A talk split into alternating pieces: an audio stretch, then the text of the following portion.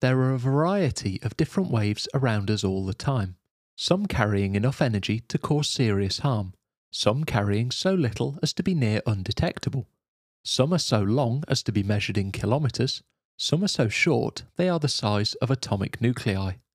What is the same with all of these waves is the terminology we use to describe them.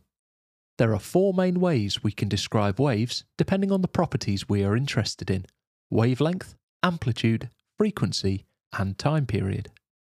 First, let's look at wavelength, which is the distance between two alike points on a wave. The word alike in the definition is extremely important, and there are two conditions a section of a wave must meet to be considered truly alike. Firstly, picture a transverse wave in your mind with its repeating peaks and troughs. Now, pick a point on that wave somewhere between a peak and a trough. To find another point which is identical to our point, we need to move along the wave horizontally until we find the next portion of the wave which is at the same level as our chosen point.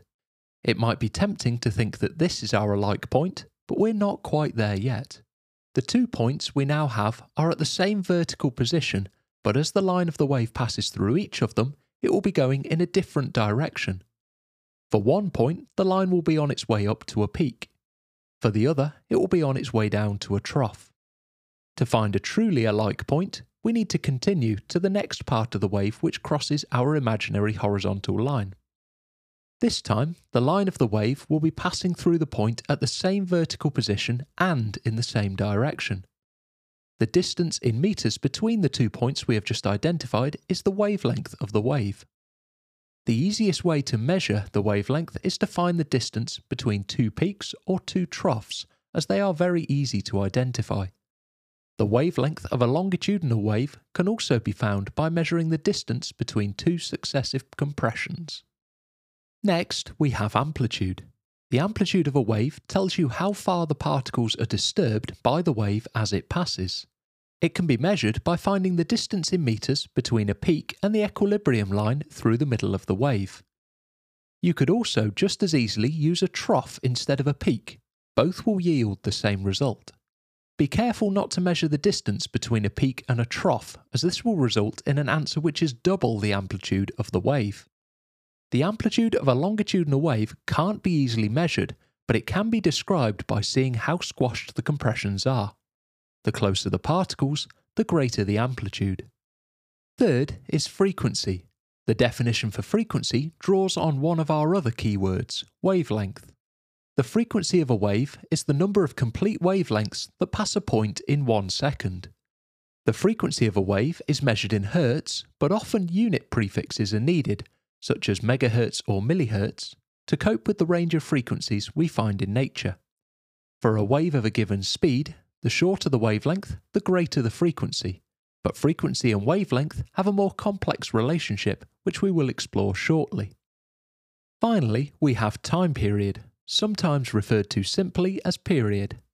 This is the time it takes in seconds for a single complete wavelength to pass a point. This definition is very similar to the one for frequency, so be careful not to get them confused. Frequency and time period do have a mathematical link between them. That means if we know the value of one of them, we can calculate the other. That relationship is frequency equals one over time period, or conversely, time period equals one over frequency. This means if we have a wave with a time period of four seconds, it will have a frequency of one over four, or zero point two five hertz. This relationship can be extremely helpful, as often we can easily measure one of those variables, but not the other. There is one final link between some of these keywords to discuss, as I alluded to earlier. This one involves wave speed too, which is the speed at which a wave transfers energy, or the speed at which a wave travels. If we multiply the frequency of a wave by its wavelength, we will find the speed of that wave. So wave speed equals frequency multiplied by wavelength. This equation has a plethora of uses, such as finding the speed of sound or most other waves, but it can also be rearranged and used to find the frequency or wavelength of a wave that we know the speed of. Bringing the relationship between frequency and time period into the mix, we can even use this to find the time period of a wave. In the next episode, we will see how this equation can be applied to three different experiments. Thanks for listening. For more G C S E science revision, search SciBoost on Spotify.